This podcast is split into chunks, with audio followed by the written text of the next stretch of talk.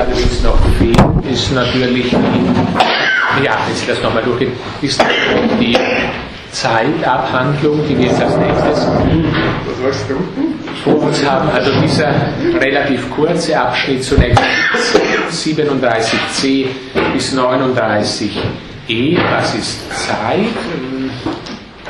Natürlich eine der wichtigsten Zeitabhandlungen überhaupt in der Geschichte äh, wissen Sie vermutlich, also es gibt ja vor äh, Platon im Wesentlichen wenig direkt Zeittheoretisches in der Geschichte der vorsokratischen äh, Philosophie. Wir haben bei Platon erstmals eindeutig Unterschied zwischen Ewigkeit Zeit ausgesprochen. In Wirklichkeit auch erstmals eine Definition der Zeit aufstellt. Also immer unter der Voraussetzung natürlich, was wir gewöhnlich machen, dass wir Platon eben vor Aristoteles einordnen, kann man natürlich immer sagen, vielleicht ist das ist die die Zeitabhandlung in der Physik früher als das, was Sie hier äh, Timaeus lesen können. Blicken wir also hier hinein, was ist denn Zeit und wie kommt Platon überhaupt dazu, jetzt von Zeit zu handeln? Es ist ja immerhin interessant, wenn man feststellen kann, Zeit steht hier im Bereich dessen, was rein durch die Vernunft geschaffen ist, während der Raum dann erst in den Bereich des der Notwendigkeit wegen Vorhandenen hineingehört. Also sehr grundlegend setzt er hier wieder an, am Beginn dieser äh, Zeitabhandlung, äh, sich sicherlich auch dessen bewusst, wie grundsätzlich das ist, gerade am Beginn dieser Thematik jetzt äh, Zeit. Also der äh, Vater, welcher das All erzeugt hatte, es ansah, das sind natürlich wieder Worte, die in theologischem Zusammenhang sehr klar äh, Parallele zu Genesis 1 gesetzt werden äh, können und da empfand er, ja, das ist ja auch diese Stelle oder eine der Stellen, wo Augustinus dann äh, sagt, also irgendwie ist es so, dass Platon Moses gekannt haben muss, nicht? Und dann entsprechende äh, Konstruktionen eben macht, die in der Zeit Esras, wo also mögliche Vermittlungsbewegungen da gewesen sein können, äh, mag so sein. Jedenfalls, wir sehen also sicherlich also eine extrem wichtige äh, Stelle, auch wenn man wenn man zum Beispiel die Frage Optimismus oder Pessimismus, nicht, was also manche für eine grundlegende Frage auch in ja, Schöpfungs- oder naturphilosophischen Zusammenhang halten, stellt, so wenn man sich diese Frage für eine äh, bedeutende hält, so kann man auf jeden Fall sicherlich nicht von einer pessimistischen Auffassung des Wirren ausgehen. Also empfand ein Wohlgefallen äh, daran, wie es hier heißt, und in dieser Freude beschloss er, es noch mehr seinem Urbilde ähnlich zu machen. Ja, also das ist schon ganz bemerkenswert. Nicht? Jetzt kommen wir zur Bestimmung der Zeit. Und zunächst mal würde man doch eher sagen, ja, also Zeit oder gerade das in der Zeit stehen, das unterscheidet doch sehr stark das Urbild vom Abbild.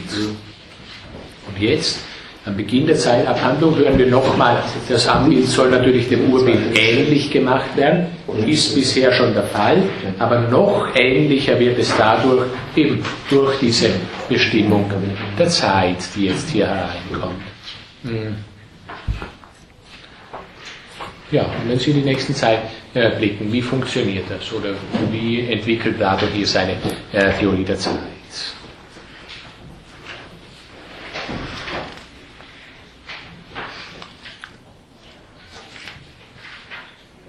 Also das Urbild ist natürlich ein unvergängliches, lebendiges, wie uns hier nochmal mitgeteilt wird. Ein bewegliches Bild der Unvergänglichkeit. Ja.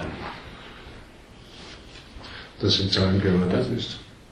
Ja, also das, wenn wir das noch dazu nehmen, dann wäre es die vollständige Definition der Zeit, die wir hier kriegen. Und wenn wir überlegen, äh, wodurch eigentlich haben wir jetzt eine noch größere Ähnlichkeit zwischen Urbild und Abbild, wenn wir die Zeitlichkeit des Abbildes hereinnehmen.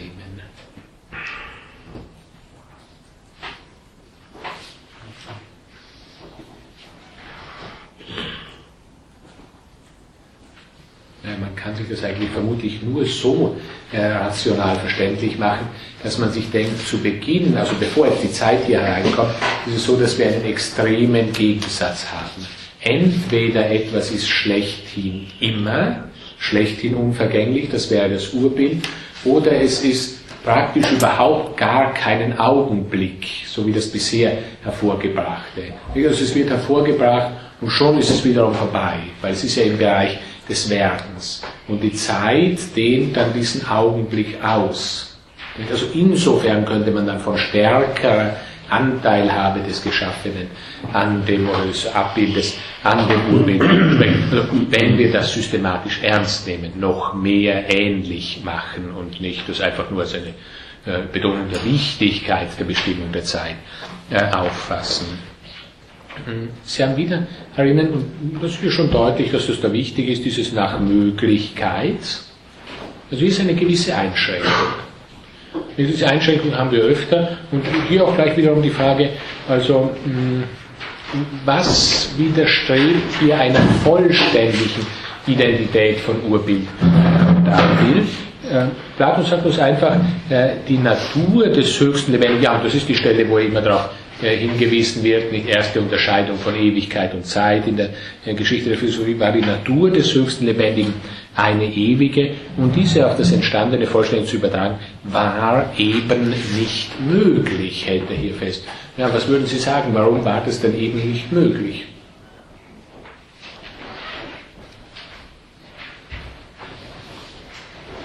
Also was hindert vollständige äh, Identität von Urbild und Abbild? Jetzt das Urbild nicht geschaffen ist. Mhm. Damit kann, das, äh, kann ein Geschaffenes mit ihm nicht ident sein. Mhm. In Zeitzusammenhang ja. jetzt. Also Sie würden sagen, würden wir von Ewigkeit, von Geschaffenen oder von Hervorgebrachten sprechen, so wäre das in sich bereits widersprüchlich. Ewig, äh, Geschaffenes kann nicht ewig sein. Würde es auch zutreffen, wenn wir sagen, fassen wir geschaffen oder gemacht einmal so weit, dass es nicht einen Anfang in der Zeit bedeutet, sondern sagen wir eher aristotelisch, also geschaffen sein oder gemacht sein bedeutet ein ewiges Begründungsverhältnis. Auch dann würden wir, Frage, auch dann würden wir äh, sagen, Identität von Urbild und Abbild in Zeithinsicht ist nicht möglich. Oder dann schon. Wenn es der Zeit enthoben ist, dann.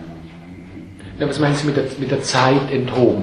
Äh, das heißt, wenn es außerhalb der Zeit ist. Das meine ich nicht, sondern ja, wenn es außerhalb der Zeit ja. ist, dann ist es natürlich ewig. Ja. Aber ich meine, wenn wir sagen, es handelt sich um etwas, das hervorgebracht wurde, das aber keinen zeitlichen Anfang hat. Ebenso wie im aristotelischen Schema dann. Und die Frage ist die, ob das auch das platonische Schema ist oder nicht, was ja umstritten ist. Also, dass wir sagen, es gibt immer Werden und Bewegung. Also es gibt keinen Anfang von Zeit und Bewegung, Zeit dann immer als Struktur von Bewegung. Trotzdem müssen wir sagen, zeitbezüglich haben wir natürlich einen Unterschied zwischen der immer Bewegung sein und der Ewigkeit des unbewegt Bewegen. Der Unterschied, der Unterschied ist, äh, auch wenn man die Zeit außer Acht lässt, weil das Urbild ja unbewegt ist. Es ist jedem Werden, es ist jedem Werden ja auch entzogen. Und also ist unbewegt. Und daher ist es verschieden von, von jedem Geschaffenen auch, auch wenn dieses Geschaffene äh, außerhalb der, einer Zeit geschaffen wurde. Also wenn wir nochmal versuchen, auch Frage an die anderen Teilnehmer, wenn wir nochmal versuchen, genau zu begründen, äh, was heißt das, wenn sie heißt, also Ewigkeit auf oder ewige Natur auf das Entstandene vollständig zu übertragen, womit ja impliziert ist, durch Zeit findet eine partielle Übertragung statt, vollständig zu übertragen, dies war eben nicht möglich so würden wir sagen, ja, das liegt im Seinscharakter auf der einen Seite und im Werdenscharakter auf der anderen ja. Seite. Ähm, ja, aber, und dann haben, Sie diese, haben wir diese Definition äh, der Zeit, ähm, so dass wir so sagen würden, qua Zeit oder warum die Zeit hier wichtig ist, warum sie noch was beiträgt zur Abbildhaftigkeit, qua Zeit wird der Ewigkeitscharakter des Urbildes partiell oder so weitgehend das eben möglich ist, auf das Abbild übertragen. Also das wäre das Neue hier und deswegen können wir tatsächlich sagen, also ein noch vollständigeres Ähnlichmachen des Abbilds im Verhältnis zum Urbild. Also ein bewegtes Bild der Ewigkeit äh, beschließt er zu machen. Ähm, ja, eine nach der Vielheit, ein nach der Vielheit der Zahl sich fortbewegendes Abbild, das, welches wir Zeit genannt haben. Ja, und dann haben Sie jetzt, äh, also kurzer Blick in die, in die nächsten Abschnitte, dann haben Sie natürlich die Darlegungen, die nochmal Ewigkeit und Zeit äh, klar auseinandernehmen. Wenn wir in Bezug auf Ewigkeit, also nur das eine oder andere hineingeblickt, wenn wir in Bezug auf Ewigkeit von wahr ist und wird sein, etwa auch in religiösen Zusammenhang, hinweisen, das ist ja streng genommen falsch, so Platon hier, weil mit der Ewigkeit ja die vollständige Wirklichkeit oder Präsenz des Ewigen zwar immer gemeint ist. Was, was wird, ist offenbar immer partiell nicht, was es ist, wie sich für Platon ja schon längst ergeben hat, während was ewig ist, was nicht wird, das ist eben nur. Und wenn ich da den Unterschied mache, es war, ist und wird sein, so habe ich eine Pluralität dort, also die Zahl, die Zahl 3 zumindest, nach der Zahl fortschreitend, die Zahl 3 dort, wo sie nicht hingehört. Den Unterschied zwischen diesen dreien oder Pluralität von Zuständen, den gibt es überhaupt gar nicht, sondern wir dürfen diesbezüglich ausschließlich von dem Großgeschriebenen ist sprechen. Also alles, was nicht vollständig ist, was es ist, befindet sich im Werden, hat daher nur im Partiell an der Ewigkeit, das heißt am Ist-Anteil, nämlich durch die Zeit und daher auf vielfältige Weise, also Vergangenheit, Gegenwart und Zukunft, und kann man natürlich noch Strecken, Abmessungen und dergleichen weiter eintragen.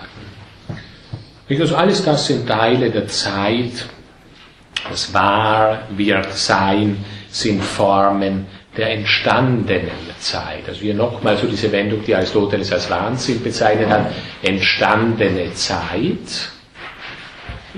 Einfach mal nur nicht Ursprünglichkeit oder Abbildhaftigkeit von Zeit dadurch zum Ausdruck gebracht. Also wahr wird sein und dergleichen sind unsinnig in Bezug auf das Ist natürlich. Von dem her hier spricht. Dort, wo wir von Ewigen sprechen, müssten wir also von, wir sagen das gleich, aristotelisch von Actus Purus sprechen. Also ein Ewiges, das noch Möglichkeitsmomente hat oder auch Materialitätsmomente hat, das ist einfach ein Blödsinn, nach dem, was wir hier auch bei Platon lesen können. Also eine völlige schöne Übereinstimmung eigentlich mit Aristoteles. Also die wahre Redeweise allein, dass es ist, kommt ihm zu. Und das impliziert natürlich, dieses Es ist, das muss vollständige oder reine Wirklichkeit, eben Actus purus heißen. Weil wenn da noch Möglichkeiten sind, die noch nicht erfüllt sind, die später erfüllt sein werden, dann haben wir eben den Unterschied mehrerer Zustände, daher auch mehrerer Zeiten in Zusammenhang mit dem Ist, wo es also nicht hingehört. Ähm, also beides bezeichnet Bewegungen. Mir scheint das also nicht unwesentlich zu sein für das Zeitverständnis hier bei, äh, bei äh, Platon auch. Beides, das ist wahr und es wird sein, bezeichnet Bewegungen. Äh, wie streng oder wie würden Sie jetzt diesen Satz äh, auslegen? Würden wir sagen, also, es gilt jetzt auch für Platon wiederum völlig gleich wie in dem vielleicht dogmatisch besser festgeklopften äh, aristotelischen System. Es gilt völlig gleich, wo keine Bewegung, da keine Zeit. Weil da gibt, wo keine Bewegung gibt es den Unterschied von wahr ist und wird sein nicht, sondern ausschließlich das ewige ist. Ohne den Unterschied aber von wahr ist und wird sein, gibt es nicht dieses ja fortlaufende äh, wie, wie, hieß es gleich, bewegte Bild, ja, nicht fortlaufend, sondern bewegte Bild der Ewigkeit. Dieses bewegte Bild der Ewigkeit gibt es nur, wenn es Bewegung gibt. Dies noch dazu strukturiert. Das kommt auch dann ja. noch dazu. Ja, das ist jetzt noch ein weiterer Zahlen, ein wichtiger Zahlen Punkt. fortschreitendes. Ja. Mhm.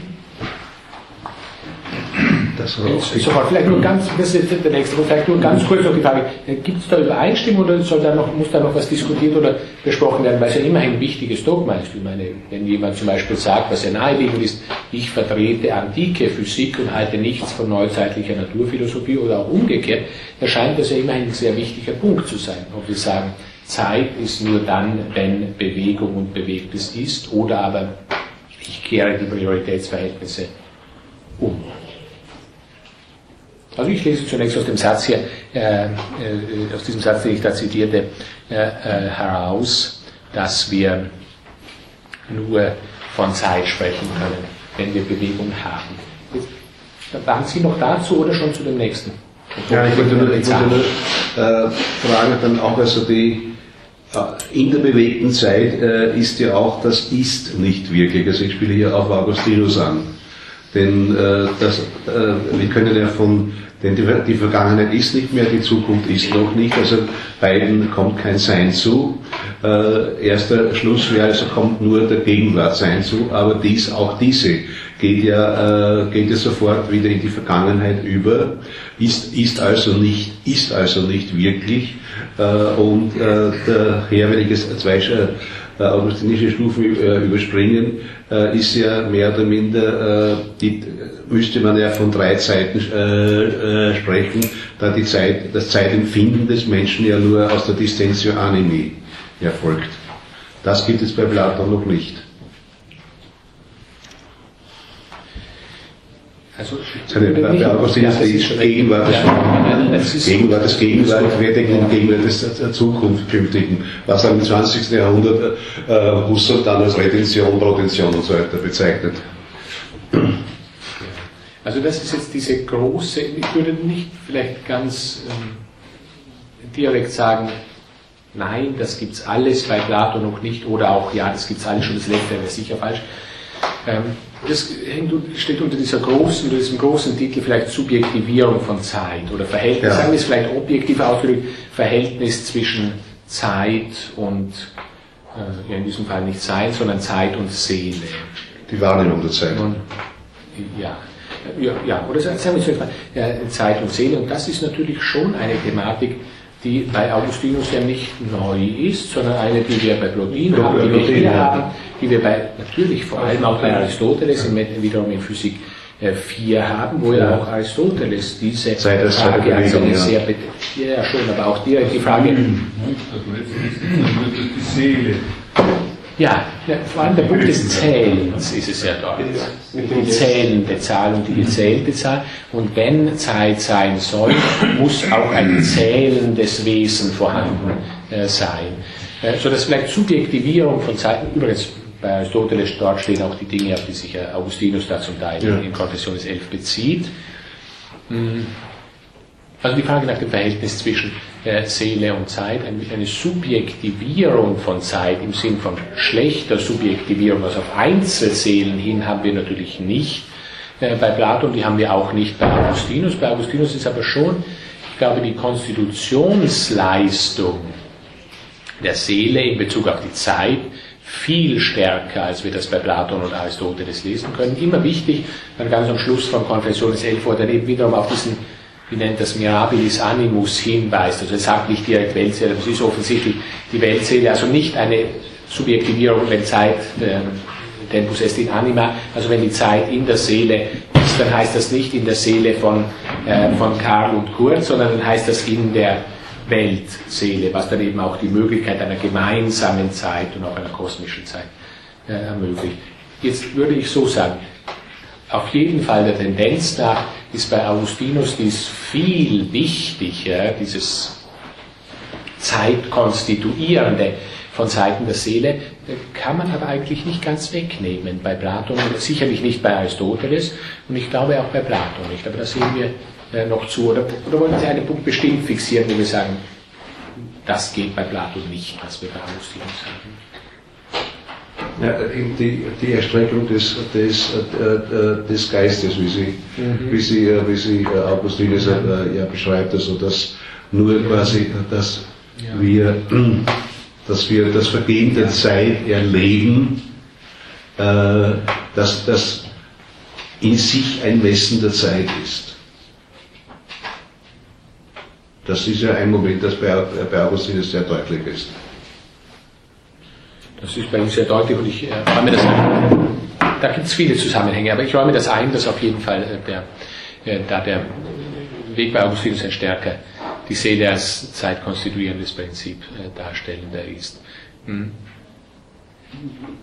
Du hattest schon vor jetzt inzwischen fünf oder zehn Minuten diesen Punkt mit den Zahlen, glaube ich, ja. noch äh, äh, angemerkt und der Ordnung. Jetzt ist es natürlich schon auch noch ein interessanter Punkt, gerade auch wenn man hier den Timaeus mit halt dem wichtigsten naturphilosophischen Buch, also der Physik des Aristoteles, vergleichen würde.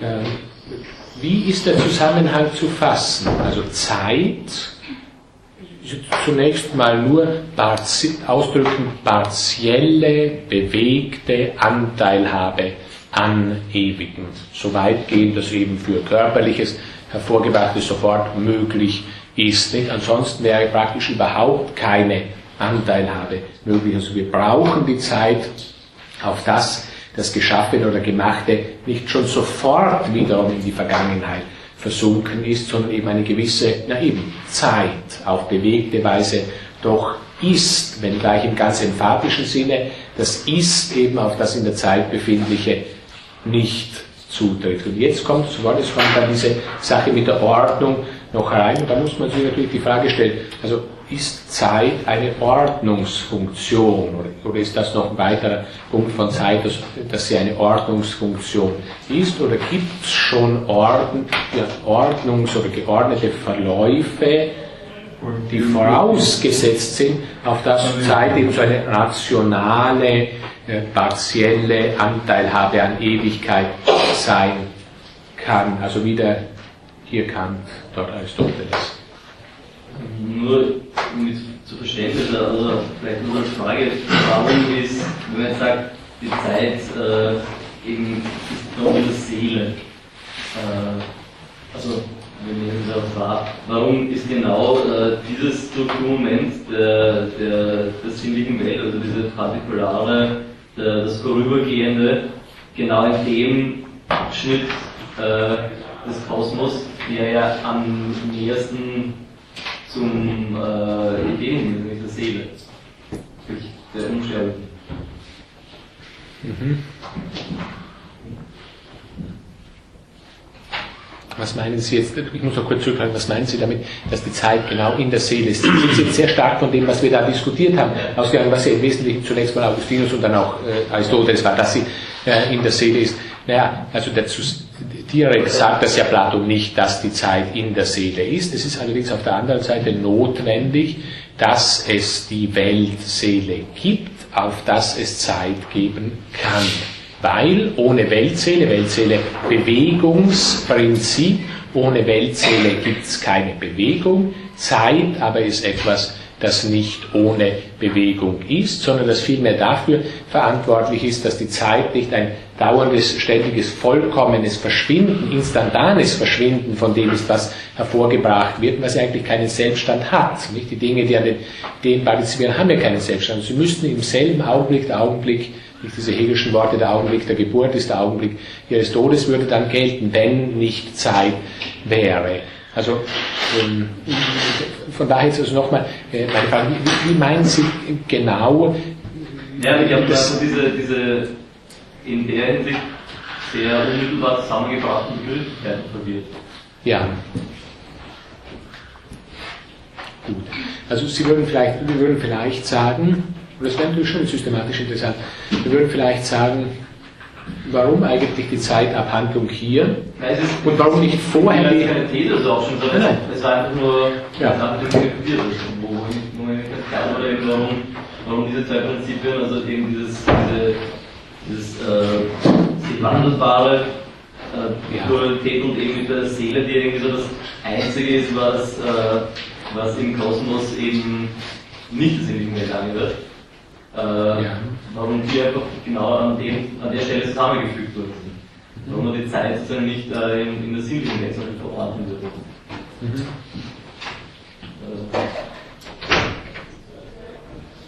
Ich, mir fällt zur Begründung nichts anderes außer dem ganz allgemeinen, aber ich glaube nicht unwichtigen ein. Platon teilt uns hier mit am Beginn der Zeit Zeitabhandlung, dass die Zeit von dem Demiurgen hervorgebracht wird, um das Abbild dem Urbild noch ähnlicher zu machen, als das bisher der Fall war.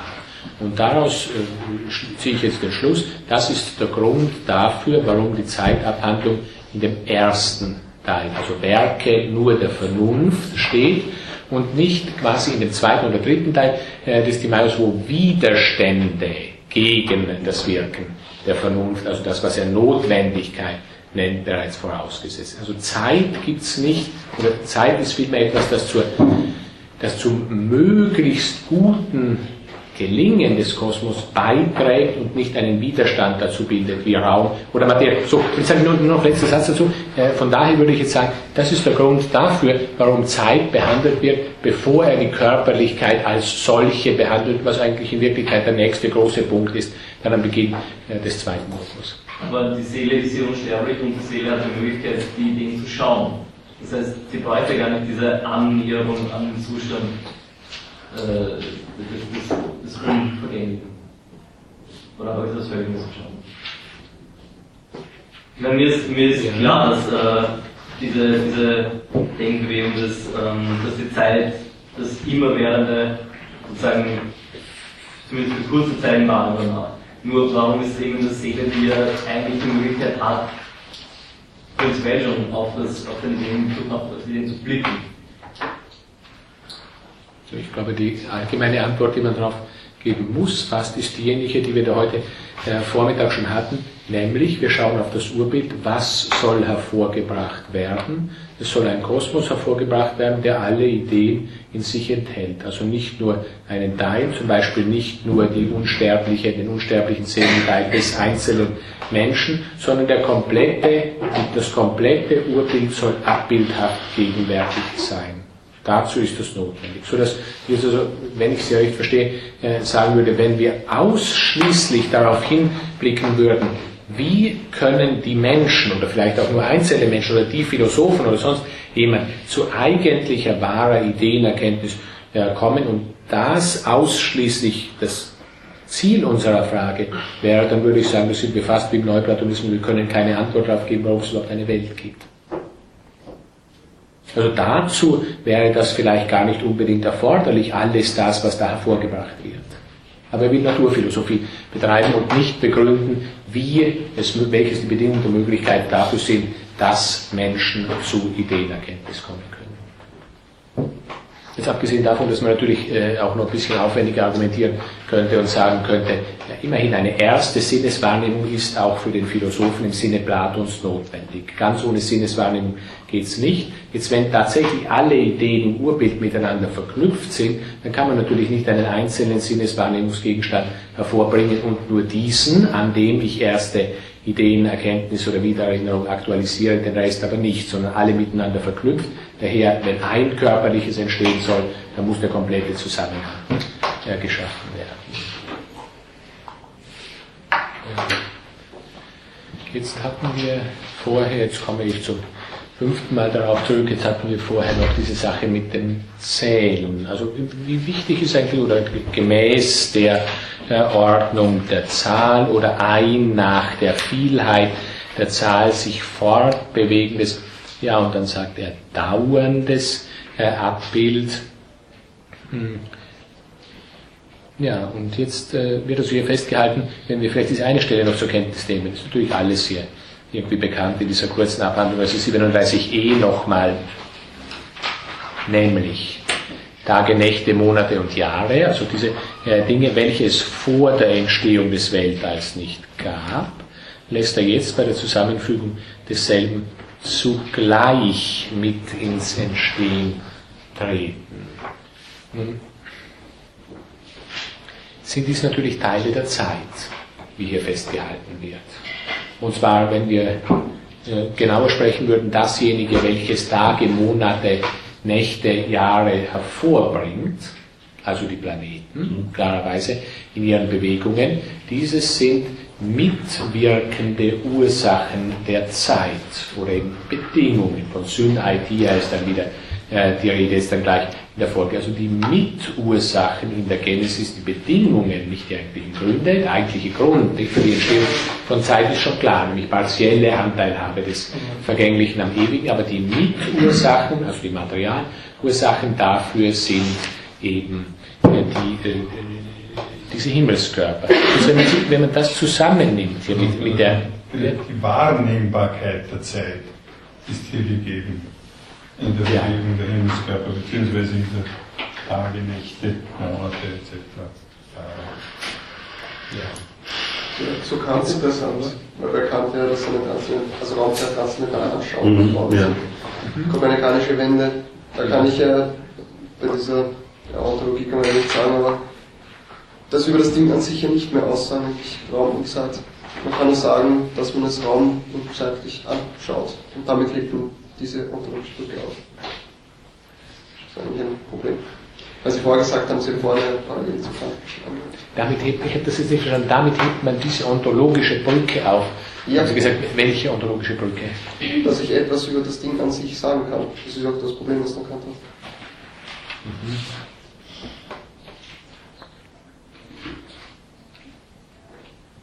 Wenn ich sage, es ist Anschauungsform, dann habe ich da den Grund. Gut, das ist der Raum Wenn ich als sage- Ja, dann ist es zurückgewendet sozusagen. Auch Subjekt. Solipsismus im Endeffekt.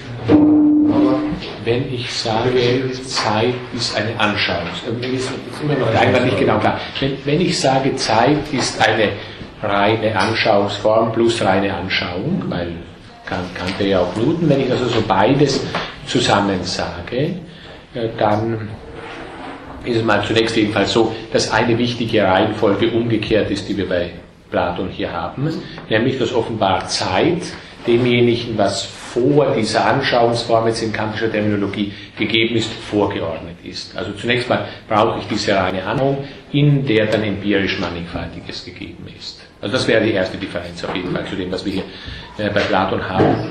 Ähm, Und jetzt die zweite war eine, die sich mit dem Ding an sich beschäftigte dieser Punkt ist mir nicht äh, ganz klar. Also Ding an sich wäre hier das eigentlich wirklich, also die Ideen, nehme ich an, in der, in der Parallele, wenn wir gibt es das. bei Hegel gibt es ja diese, diese, diese Wendung in der Geschichte der Philosophie im 3, wo wo wo sich das Ding an sich kurz äußert, wo, ich kann das jetzt nicht genau wiedergeben, aber wo die Anschauungsform äh, das Ding an sich sozusagen zurechtkaut, bearbeitet. Äh, Ja.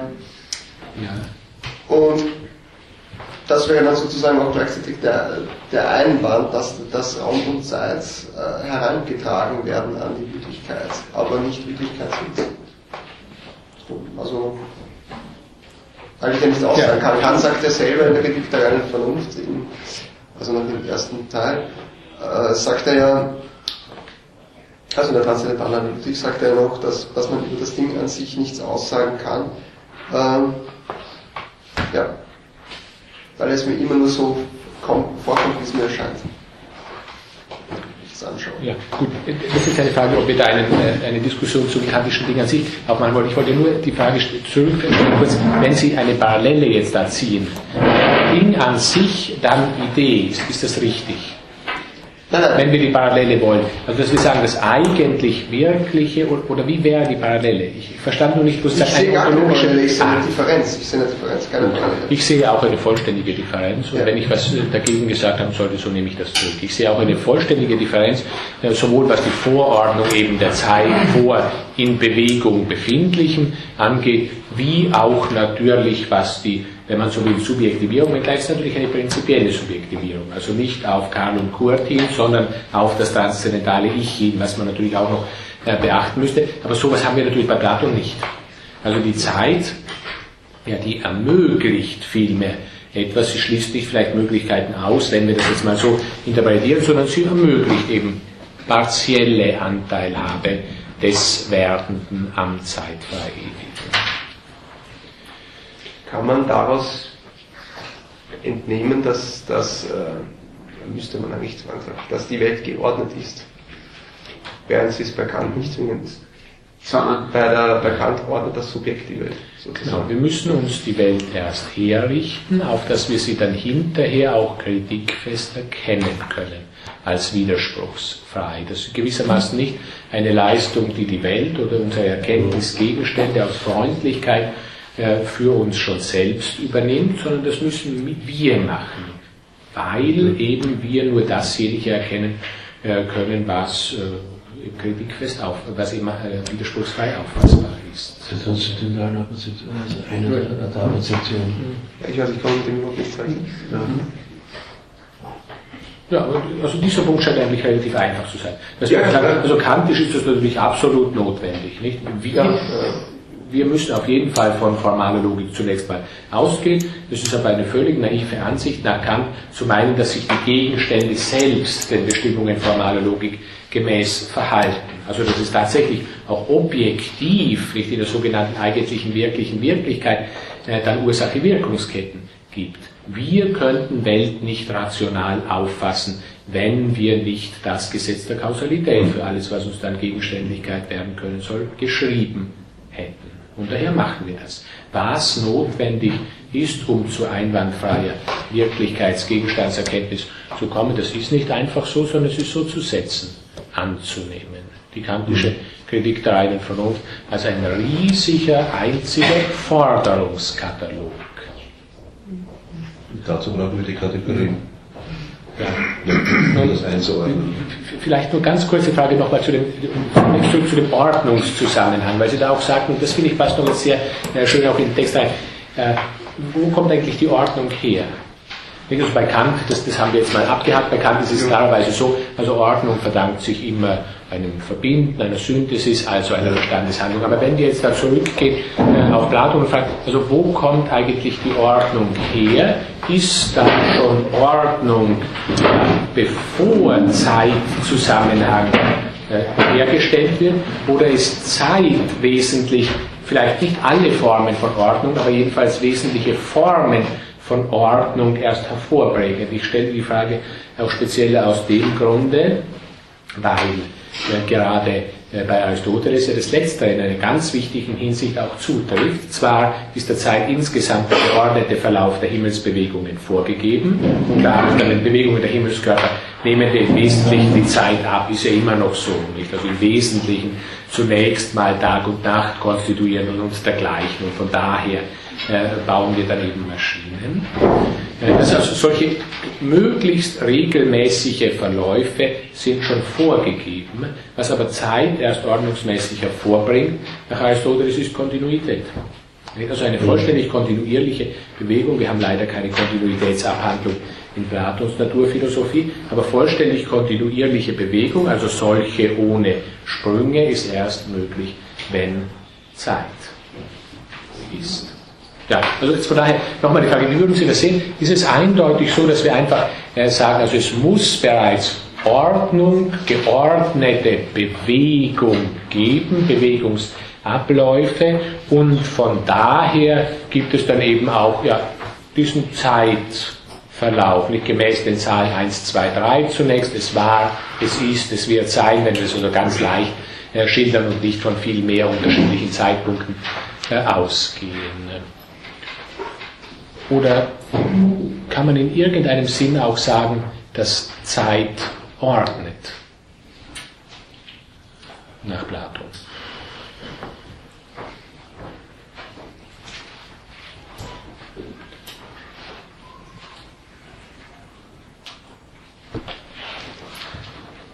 dass sie misst diese Bewegung. Die schon vorhanden ist, Ja, die schon vorhanden ist, ja. gemessen und vielleicht dadurch für uns wird, die aber vorgegeben sein muss. Ja, ich würde würd das ich würd schon sagen, ähm, weil wenn, wenn wir davon ausgehen, dass wenn es keine Zeit gibt und es sozusagen nichts Festhaltbares und immer Währendes, sprich sich immer Aufkommendes und wieder Verschwindendes gibt und eben auch, ich meine schon alleine gesagt, die Zeit ermöglicht die, die partielle, das, das partielle Angleichen am, am Ewigen, sprich am Ideenkosmos, der selbst schon eine Ordnung ist, äh, ist es klar, liegt, liegt irgendwie nahe, nicht? dass das Ja. Unhaltbare gewissermaßen temporär gefestigt wird. eben als, Anteil, als teilweise Anteilhaber, als zeitliche Anteilhaber.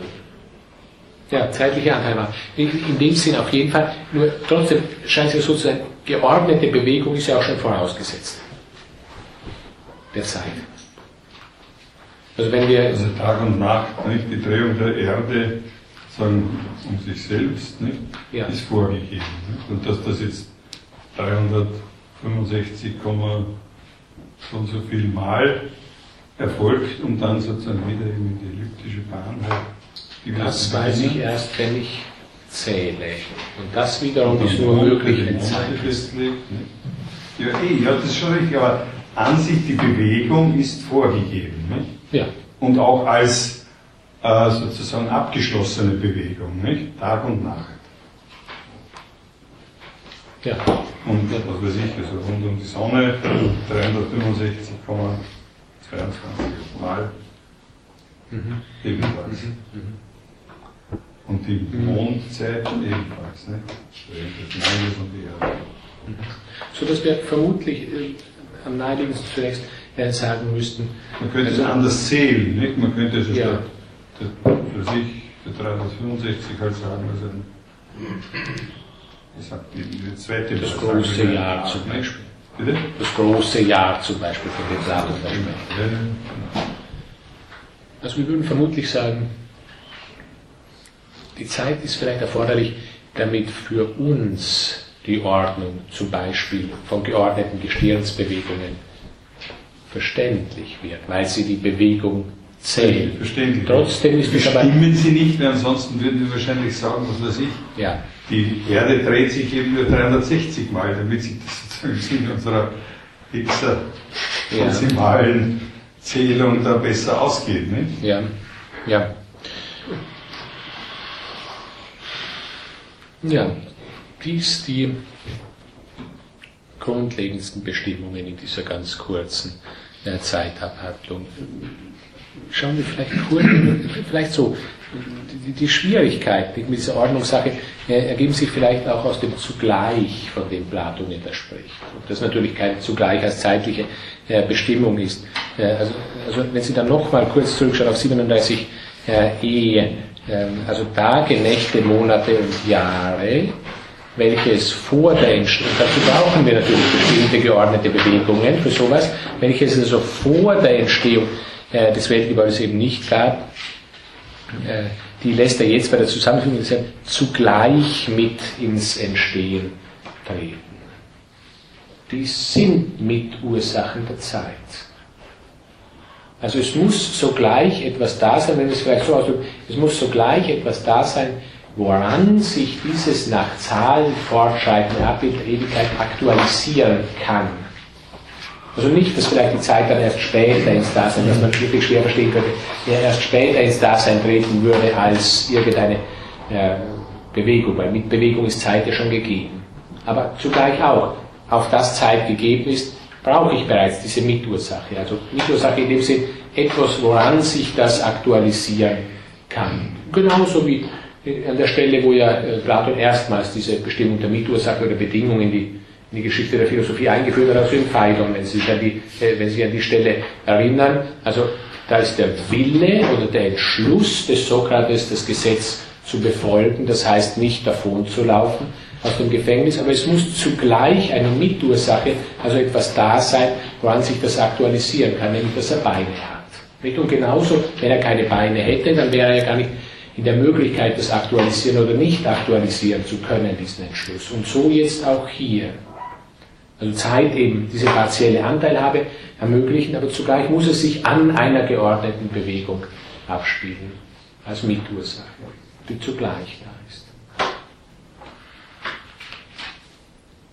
Ja, ich überschlage, oder ich würde überschlagen, wenn Sie da nicht äh, protestieren, die, äh, die letzten Zeilen hier äh, der Zeitabhandlung, die mir anliegen, die natürlich auch wichtig sind und schön sind, aber ich denke äh, inzwischen leicht auffassbar, aufnehmbar äh, sind, also nochmals klare Unterscheidung zwischen Zeit und Ewigkeit, aber natürlich trotzdem muss man immer wissen, das sind nicht jetzt gewissermaßen Endpunkte Zeit und Ewigkeit, sondern Zeit steht eigentlich schon dazwischen.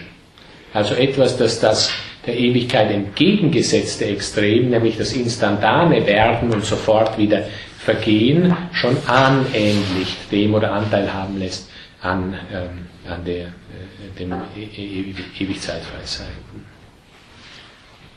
Das ist eigentlich schon wie später das von den Neuplatonikern schärfer betont wurde, dass der eine, also so schön das, das eine, hat ja Platon ja schon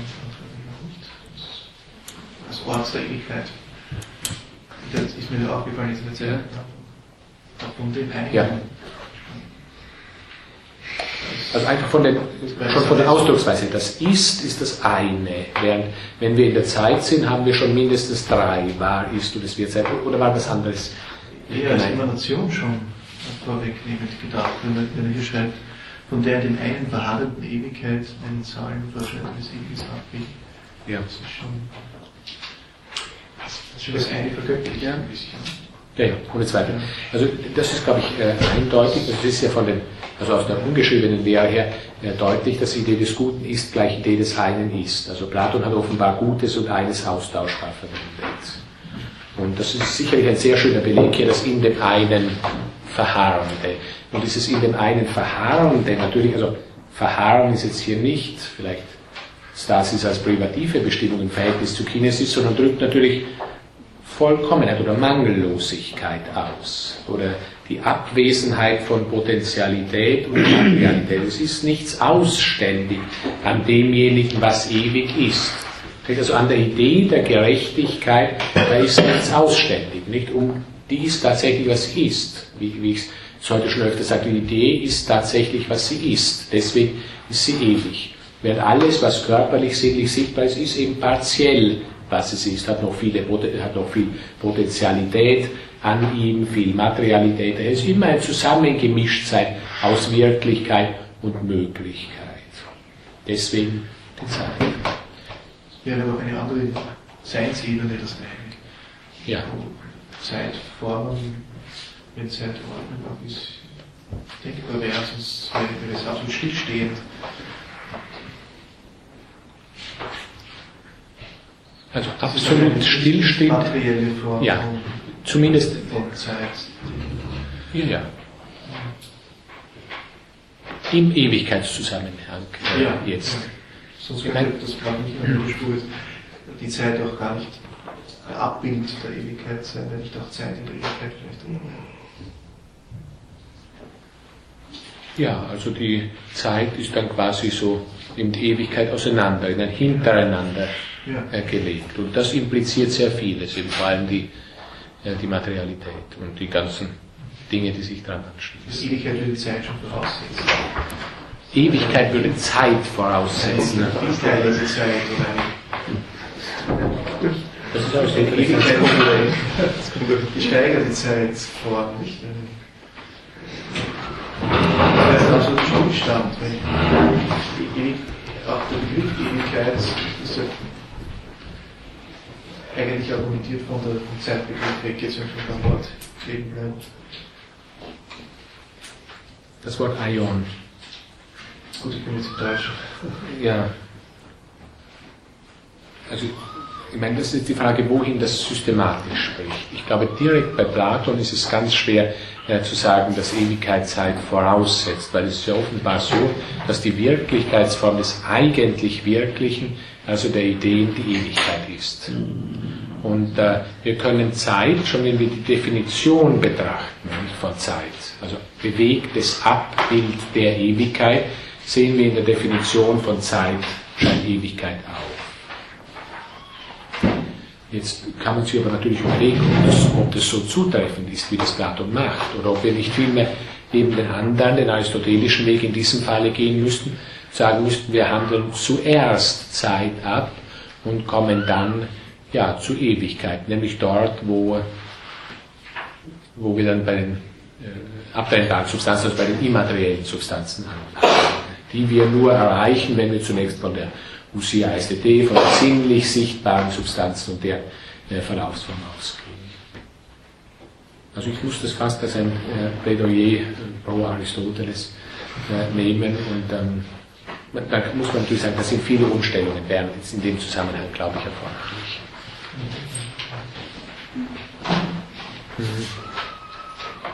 Ja, blicken wir vielleicht doch ein wenig in den, hier nochmal direkt in den äh, Text zurück, in die äh, noch folgenden Abschnitte jetzt im Rahmen des ersten äh, Logos hier. Also vielleicht doch auf die eine Stelle hier gleich noch hingeblickt, nachher eilen wir dann gleich weiter, aber die eine Stelle hier 38b äh, so entstanden, das ist eine sehr häufig zitierte äh, Stelle hier natürlich auch wichtig, nicht, im Zusammenhang auch mit, aber nicht nur mit theologischen Aufnahmen dieses Textstücks. Also so entstand denn also äh, die Zeit zugleich mit der Welt, heißt es hier. Ähm, was also doch eindeutig mitzuteilen scheint. Es ist jedenfalls nicht so, dass wir sagen können, es gab zunächst mal schon Zeit und irgendwann ist dann Welt entstanden oder auch umgekehrt. Also jedenfalls, wenn wir auf jene theologischen Positionen hinblicken, die einen zeitlichen Anfang von Welt ansetzen, so scheint das mit dem nicht zusammenzugehen, was uns was uns äh, Platon hier mitteilt. Und dann wichtig auch natürlich noch Folge, die Folge dieses Satzes, damit also beide zugleich ins Leben gerufen, auch zugleich wieder aufgelöst werden, wenn ja einmal ihre Auflösung eintreten äh, sollte. Äh, die wird aber nie eintreten. Nicht nach Platon, wie wir zuvor schon gesehen haben, so dass wir also sagen müssen, ja, so sowas wie ein Ende der Zeit jedenfalls, wie auch immer man diese Apokalypse-Worte, es wird keine Zeit mehr bleiben oder keine Zeit mehr sein, auch entmythologisiert, jedenfalls ein Ende der Zeit im strengen Sinn, sowas kann es nach Platon nicht geben. Und zwar eben aus den Gründen, dass dieses Lebewesen so schön wie möglich zusammengefügt ist und etwas so schön zusammengefügtes würde nur jemand, der selbst nicht gut ist, also nicht der Demiurg, irgendwann wieder auflösen wollen. Hm. Ja, und äh, vielleicht noch die nächsten Zeilen hier. Also das Urbild ist ein durch alle Ewigkeit Seiendes. Sie aber, also die, die Welt, Quabild, äh, sie aber ähm, äh, durch alle Zeit geworden, seiend und werdend. Also wenn Welt ist, oder wenn, sagen wir es noch einmal, wenn Bewegung ist, und im Wesentlichen können wir uns auf Bewegung konzentrieren, weil die Seele, die Weltseele, die zunächst mal als erstes, logisch erstes erzeugt wird, wie wir mitgeteilt gekriegt haben, ja Bewegungslebensprinzip. Ist, wo, wenn Bewegung ist, dann ist auch Zeit. Zeit ist etwas an Bewegung nicht unabhängig äh, davon. Also immerfort durch alle Zeit geworden, seiend und werden. Immer wenn Zeit ist, ist Welt und umgekehrt. Ja, äh, wir haben dann äh, einige Abschnitte zu den nun Mitursachen der Zeit, also den Planetenbewegungen, was ich vorher schon äh, äh, herangenommen habe. Deswegen überschlage ich es hier, wenn Sie nicht dazwischen rufen und wir blicken vielleicht noch kurz in den Abschnitt hinein, noch innerhalb dieses ersten äh, Teils in den Abschnitt 39e, also Erschaffung von Arten von Lebewesen, mit denen er sich jetzt äh, beschäftigt. Wieder offenbar neuer Ansatz. Ähnlich wie am Beginn der Zeitabhandlung auf 39e jetzt. Also in allen übrigen Stücken bis zur Entstehung der Zeit war die Welt bereits dem Urbilde entsprechend vollendet, aber fasste noch nicht alle lebenden Wesen.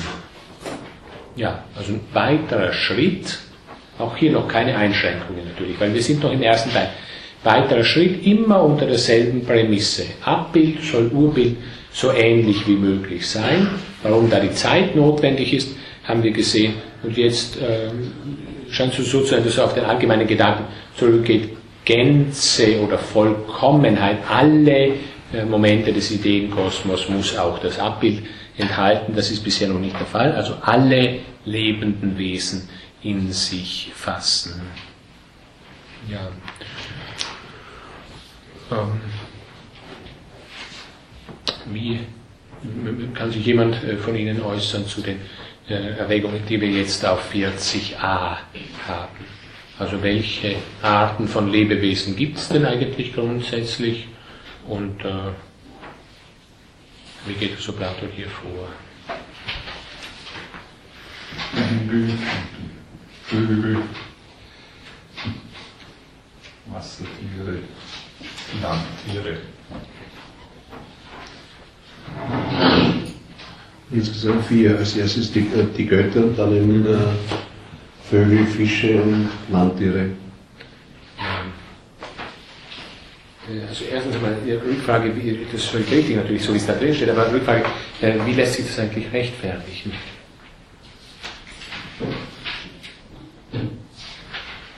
Auch die, auch die Götter sind geschaffene Lebewesen. Auch die Götter sind Ja. geschaffene Lebewesen. Also von, vier Elementen. von den vier Elementen her. Feuer, Göttern oder Engel, wie immer man das sprechen und so weiter. halt, Ne? Ja, Erde ist dann natürlich das Letzte. Ich meine, ist das nicht eine sehr, sel- ist das nicht eine sehr seltsame Sache? Ich, ich nehme das so zur Kenntnis, es ist so. Also von den vier Elementen her vier Arten von Lebewesen. Äh, Ist es nicht von vornherein schon eine außerordentlich seltsame Angelegenheit, dass wir sagen, von den Elementen her überlegen wir uns, welche Arten von Lebewesen es gibt. Warum ist es meiner Ansicht nach sehr seltsam? Das Lebewesen ist Lebewesen von seiner Seele her natürlich, nicht? Und schon von der Unterscheidung Endpsychon, Apsychon her. Also wenn ein Lebewesen oder wenn wir Lebewesen differenzieren wollen, würden wir doch viel eher sagen, ja, dann machen wir das so, wir schauen in die Lehre, sagen wir, von den Seelenteilen zum Beispiel hinein und von da, was ja Platon auch offensichtlich macht, dem dritten Logos, was abgesehen, wo so auch direkt die Arten von Lebewesen in anderer Weise eben darstellt, drei Arten von Lebewesen, eben die Menschen, die Tiere und die Pflanzen. Die Pflanzen fehlen hier vollständig, was uns natürlich viel näher liegend ist, auch von dem kompletten sonstigen äh, Platon her und was auch systematisch sicher viel, viel richtiger ist, dass wir sagen, Lebewesen ist von dem her, dass es beseelt ist. Lebewesen, also die Arten, die unterschiedlichen Teile, äh, Aktualisierungen von Teilen der Seele konstituieren unterschiedliche Arten von Lebewesen. Hm. Aber ich glaube, Sie hatten äh, zuvor einen Ja, ich wollte sagen, das ist dann auch seltsam, weil ja die Lebewesen ja auch hierarchisiert sind. Das ist ja in der Wiedergeburt gezeigt. Ja, Und das den Elementen aber nicht der Fall ist.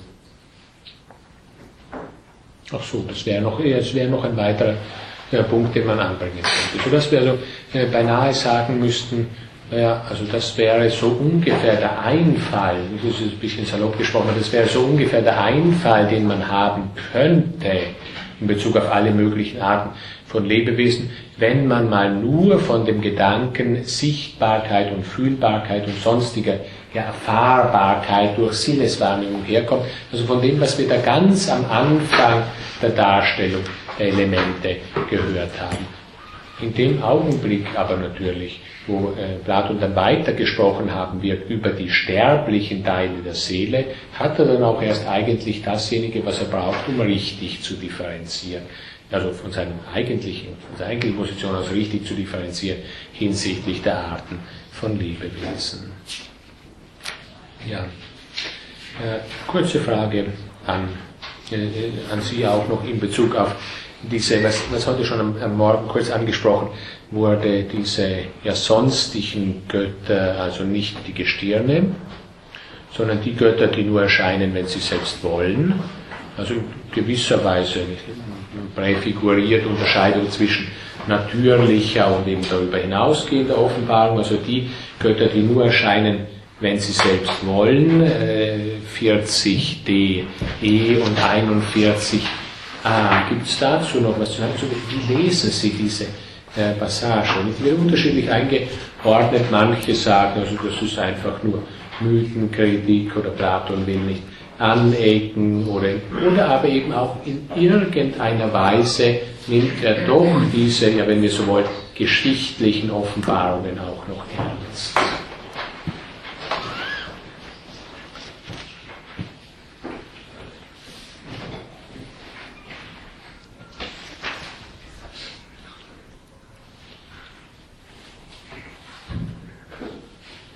Ja, also ich würde fast vermuten, man muss die Sache fast als ironisch lesen. Es ist auf jeden Fall äh, sehr oberflächlich geschrieben, also wenn es ernst gemeint wäre von Platon, zumal wenn es nicht bestimmte die Namen dieser Götter ansehen. Also wenn Aristoteles das äh, betrachtet hätte, der Philosoph liebt den Mythos, wenn wir da in Metaphysik Alpha etwa hineinblicken würden, warum? Aus unterschiedlichen Gründen. Unter anderem auch deswegen, weil der Mythos nämlich gerade naturphilosophisch gut entmythologisierbar ist, wenn zum Beispiel von Gaia oder Uranus gesprochen wird. Wenn, wenn man bedenkt, hier geht es ja eigentlich um die Konstituierung der natürlichen Welt, und Platon spricht hier so, als ob Gaia und Uranus, also Himmel und Erde, eben einfach so Götter erscheinen, sein könnten, die irgendwann erscheinen und irgendwann auch wiederum nicht. Ja, wie gesagt, Aristoteles macht natürlich aus solchen Dingen viel mehr, sieht also da viel mehr Vernünftiges in solchen äh, mythischen Darstellungen. Die Götter des Mythos, sie sind einfach weitgehend natürliche Prinzipien oder Elemente, wie wir so vielfältig natürlich auch vorsokratisch bereits sehen können, dass es schon fast gleichgültig ist, ob eben gesagt wird, Uranus oder der Himmel als Prinzip oder gesagt wird, Chronos oder die Zeit oder dergleichen.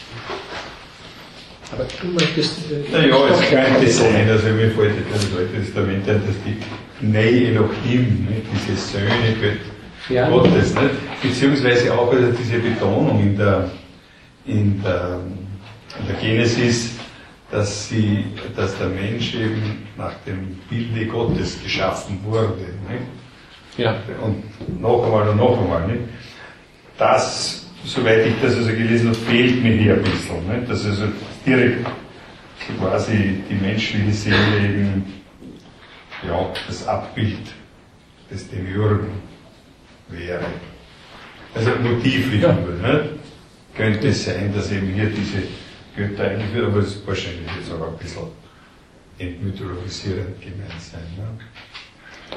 Also ich glaube wirklich, da kann man den Unterschied nicht übersehen. Mhm. So, so sehr in Bezug auf die natürliche Schöpfung da Entsprechungen da sind, zum Teil auch metaphysisch wichtige Entsprechungen, aber gerade was das Verhältnis Gott-Mensch angeht, äh, ist da eindeutig ein großer Unterschied mhm.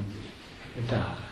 Also die menschlichen Dinge, sie sind keiner großen Aufmerksamkeit wert. Wie Platon anderweitig auch äh, zu Protokoll gegeben hat. Oder jedenfalls eine so, sie, ja, sie sind jedenfalls nicht einer solchen Aufmerksamkeit wert, dass wir sagen könnten, der Mensch ist dies Imago Dei. Das ähm, scheint ausgeschlossen zu sein. Aber wir kommen ja gleich noch zu Menschen und sehen auch die indirekte Weise, in der äh, der Mensch hervorgebracht wird, also in dieser äh, Form eines Auftrags des Demiurgen an die äh, hervorgebrachten oder inzwischen entstandenen jüngeren Götter, die partiell traditionelle Götter sind und partiell äh, eben die regelmäßigen Himmelsbewegungen darstellen. Hm. Ja, wenn Sie, wenn wir noch kurz reinblicken vor der äh, letzten Pause, also in diesen Abschnitt 41 äh, also nochmal ein Abschnitt jetzt, der wichtig ist für den Demiurg. Also direkt für, für das, was eigentlich der Demiurg ist und wie er im Verhältnis steht äh, zu der hervorgebrachten Welt. Ja, also die Götter haben schon alle ihre Entstehung gehabt inzwischen seien es jetzt 55 oder wie viele, das braucht uns jetzt hier nicht äh, zu beschäftigen. Und dann haben sie diese große Rede des äh, Demiurgen von 51, äh, 41 äh, a angehen oder 41 äh. Hm. Sehen wir uns vielleicht den Anfang dieser Rede noch kurz an. Also alles, was zusammengebunden ist, also nochmal die Frage nach der Evidernitas, wie ich das am Vormittag schon dieses Wort hereinnahm, des Kosmos, alles was zusammengebunden, also ein Synthedon ist, das lässt sich auch wieder auflösen, aber alles was schön zusammengefügt ist, das würde nur ein Frevler wieder auflösen. Und das ist natürlich so, nicht? Also je nach ihren Kenntnissen auch, aber jedenfalls in theologischer Hinsicht stehen da natürlich wichtige Sachen drin. Also ist es zum Beispiel möglich, dass ein, ein Wesen, das nicht Gott selbst ist causa ministerialis sein kann in Schöpfungszusammenhang. Also Fragen dieser Sorte, natürlich da in der weiteren Tradition vielfältig äh, diskutiert, gehören hier ja auch herein. Also da sagte ja der, der Gott zu den jüngeren Göttern an dieser Stelle, also seid ihr, weil ihr entstanden seid, nicht schlechterdings unsterblich, Nichtsdestoweniger sollte also nicht des Todesgeschickes teilhaftig werden. Und dann ist die Stelle, die ich, ähm, die ich vorher schon antizipierte, weil ihr eben an meinem Willen ein mächtigeres Band erlangt hat, äh, habt. Ja, und wenn wir jetzt hier weiterblicken, jetzt kommt Sterbliches herein.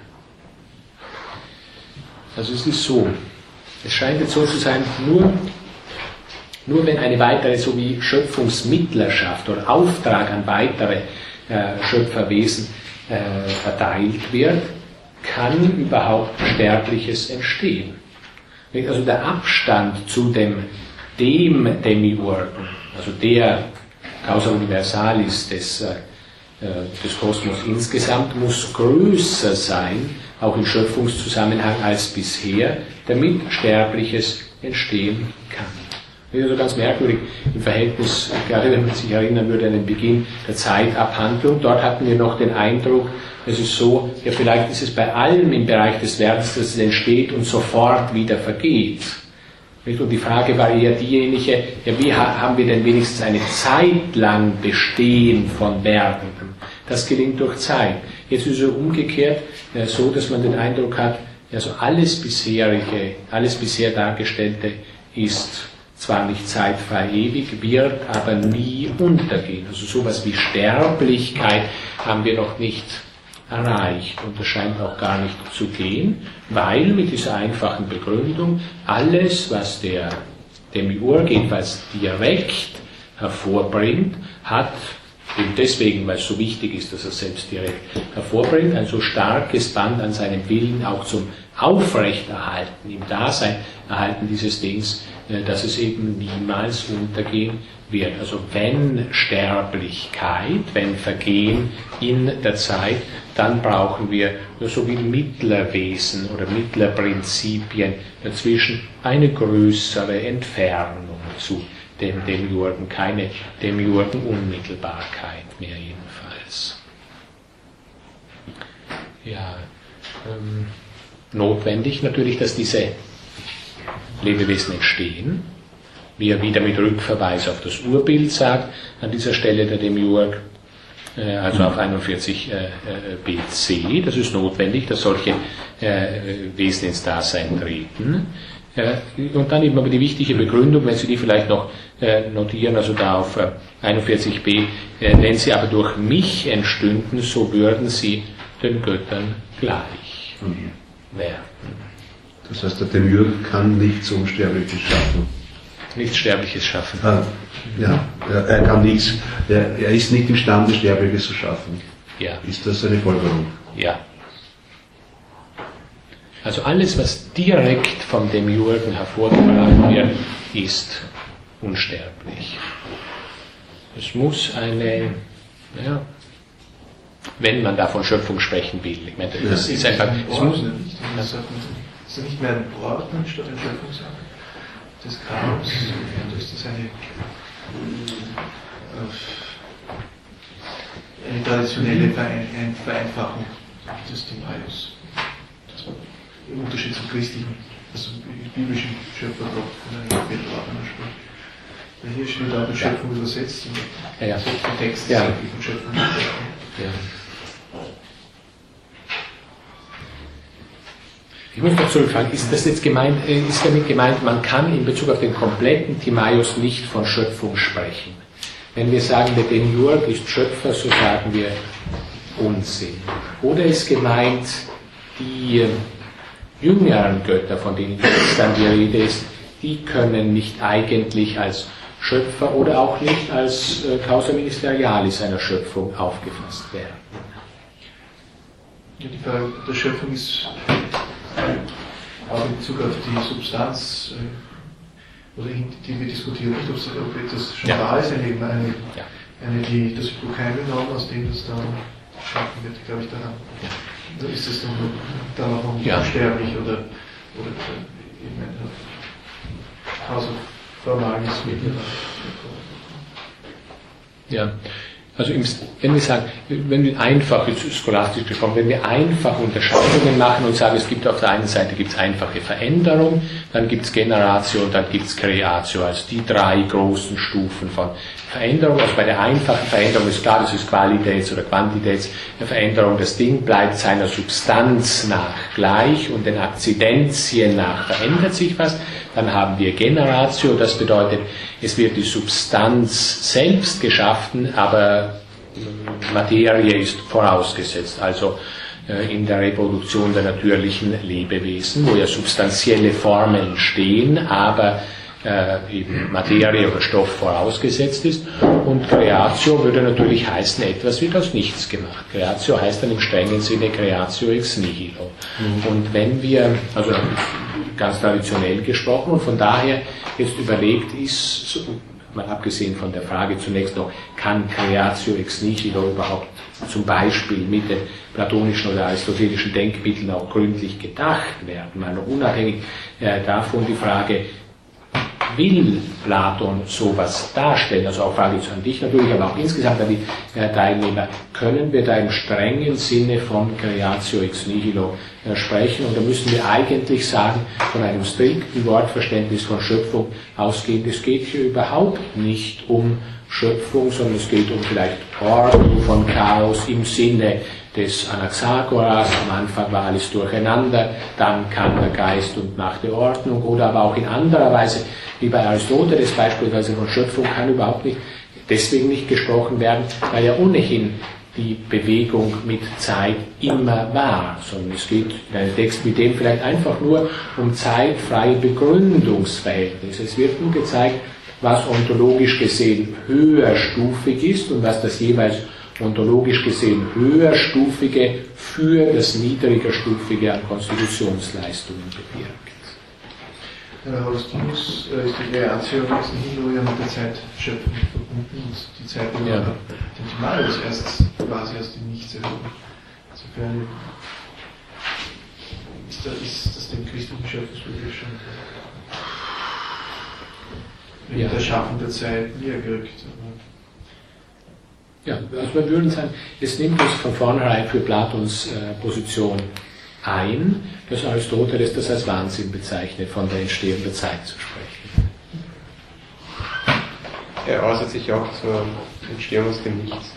Äußerte sich auch, hat er auch ein Argument eher von Entstehen und Vergehen. Das besteht, glaube ich, aus zwei Büchern dieser Schrift. Ja im Alpha ist das drinnen, dass aus nichts nichts entstehen kann und wenn etwas aus etwas anderem entsteht, dann habe ich wieder einen infiniten Regress und das geht deswegen auch nicht. Also Sie sind jetzt wieder bei äh, Aristoteles. Ja, also, ja. Also deswegen gibt es kein Entstehen von Gehen, deswegen, und ich glaube, ich bin mir aber jetzt nicht sicher, ob dort nicht auch diese Stelle vom Urtat passiert ist. Mhm. Müsste man nachschauen. Mhm. Ja, und Sie würden sagen, dass Sie schon von einer Schöpfung.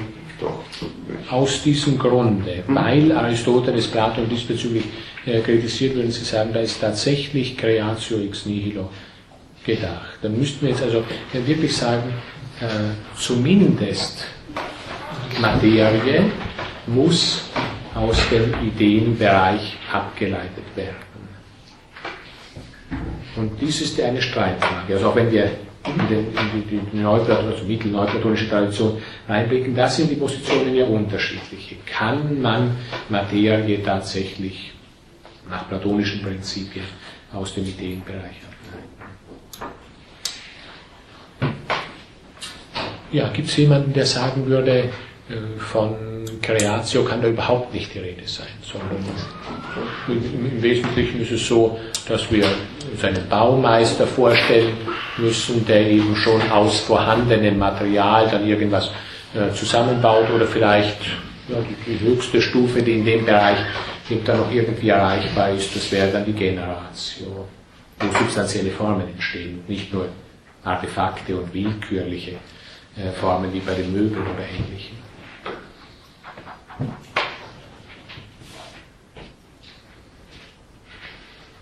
Ja, da gehen wir zunächst mal davon aus, äh, dass tatsächlich von Schöpfung geredet sein soll bei Platon und schauen uns gleich an, am Beginn des zweiten Logos, inwiefern äh, dann tatsächlich die Materie auch aus dem Ideenbereich abgeleitet wird. Hm. Ja, wir haben also diese Begründung noch gesehen. Wenn Sterbliches entstehen soll, dann benötigen wir diese, naja, diese weiteren Prinzipien zu hervorbringen. Also größere Entfernung, das kann man auch neuplatonisch dann schon machen. Nicht? Also da müssen einige Stufen oder mindestens eine Stufe dazwischen stehen, zwischen der obersten und dann derjenigen, die sterblich sein sollen. Sie haben Zahnschmerzen noch mit dem, was, äh, was wir da vorher. Ich habe es auch, ich hab's auch wirklich, ja.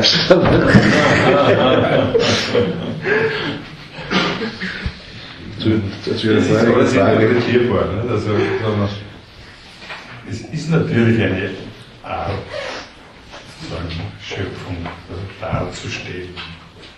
Aber halt nicht in der, ich glaube, wir sagen, in der traditionellen Form, wie man es halt vom, von der Religion, vom Christentum her und so weiter äh, gewohnt ist. Ne? Aber es ist die Frage, ob es, ob es uninterpretierbar ist. Ne? Also in, wenn Zeit entsteht sozusagen, oder Zeit eigentlich nur sinnvoll ist im Zusammenhang mit äh, der Materialität, dass man zugleich sagt, das ist halt sozusagen auch Creatio ex nihilo. Also sagen wir, es ist zumindest eher Creatio ex nihilo, als wenn man zum Beispiel sagen würde, Zeit ist Sensorium Dei, wo man in Wirklichkeit zwei ja. Prinzipien bereits hat. Ja. also ich würde vorschlagen, wir bleiben bei der äh, strengen traditionellen äh, Unterscheidung von eben Veränderung, Generation und Kreation und sagen, Kreatio ist tatsächlich nur dann äh, der Fall, wenn überhaupt nichts vorausgesetzt ist also auch nicht Stoff vorausgesetzt ist. Nur dann sprechen wir äh, von Entstehung, wenn wir das sprechen wir von Schöpfung. Und wenn wir das machen, ist tatsächlich, glaube ich, die, also die Frage, wo Sie es entscheiden. Ja, nur diese Zeit sozusagen quasi einzuführen. Ich weiß, das ist ja eine komische Konstruktion. Ne? Denn wenn man sozusagen von Einführung der Zeit spricht, denkt man immer auch sozusagen im Sinne eines linearen Modells, na, das Ohr muss ja auch schon was geben haben. Nicht? Beziehungsweise auch, sagen wir selbst diese naturwissenschaftlichen Theorien, nicht? also zusammen mit dem CERN und dem Urknall und so weiter, setzen ja alle, setzen ja auch voraus, dass Zeit immer schon existiert hat. Nicht? Ja. Also auch davor, vor dem Urknall, was war vor dem Urknall, nicht? Also man fragt ja so, ne? Ja. Ja. Also was hat Gott gemacht, bevor er die Schöpfung gemacht hat? Ne? Die Hölle erschaffen für, äh, für Leute. Ja, ich vielleicht diese Frage. Ja, ja schon, aber das ist ein, ein Abwehren sozusagen der Fragestellung. Ne? Das ist nicht schwer. Ja. ja gut, aber die Fragestellung ist schon äh, nicht nur abgewehrt, sondern ich glaube, die Frage beantwortet, wenn man sagt, also Zeit ist etwas an der Bewegung.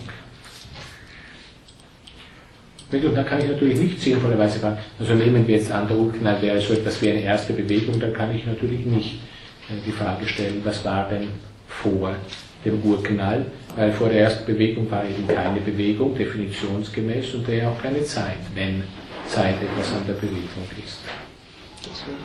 Materie könnte noch gewesen sein. Ja, gut. Das, das wollte ich Ihnen vorher sagen, wo du mich unterbrochen hast. Äh, das, das, ist doch die Frage, wo sich das, glaube ich, wirklich entscheidet. Ist das Schöpfung oder nicht? Was ist mit der Materie? Ja. wir gehen in eine ganz kurze letzte Pause und äh, beantworten dann noch die Reste. Zwei I. Zwei I. Zwei I. Ja. I.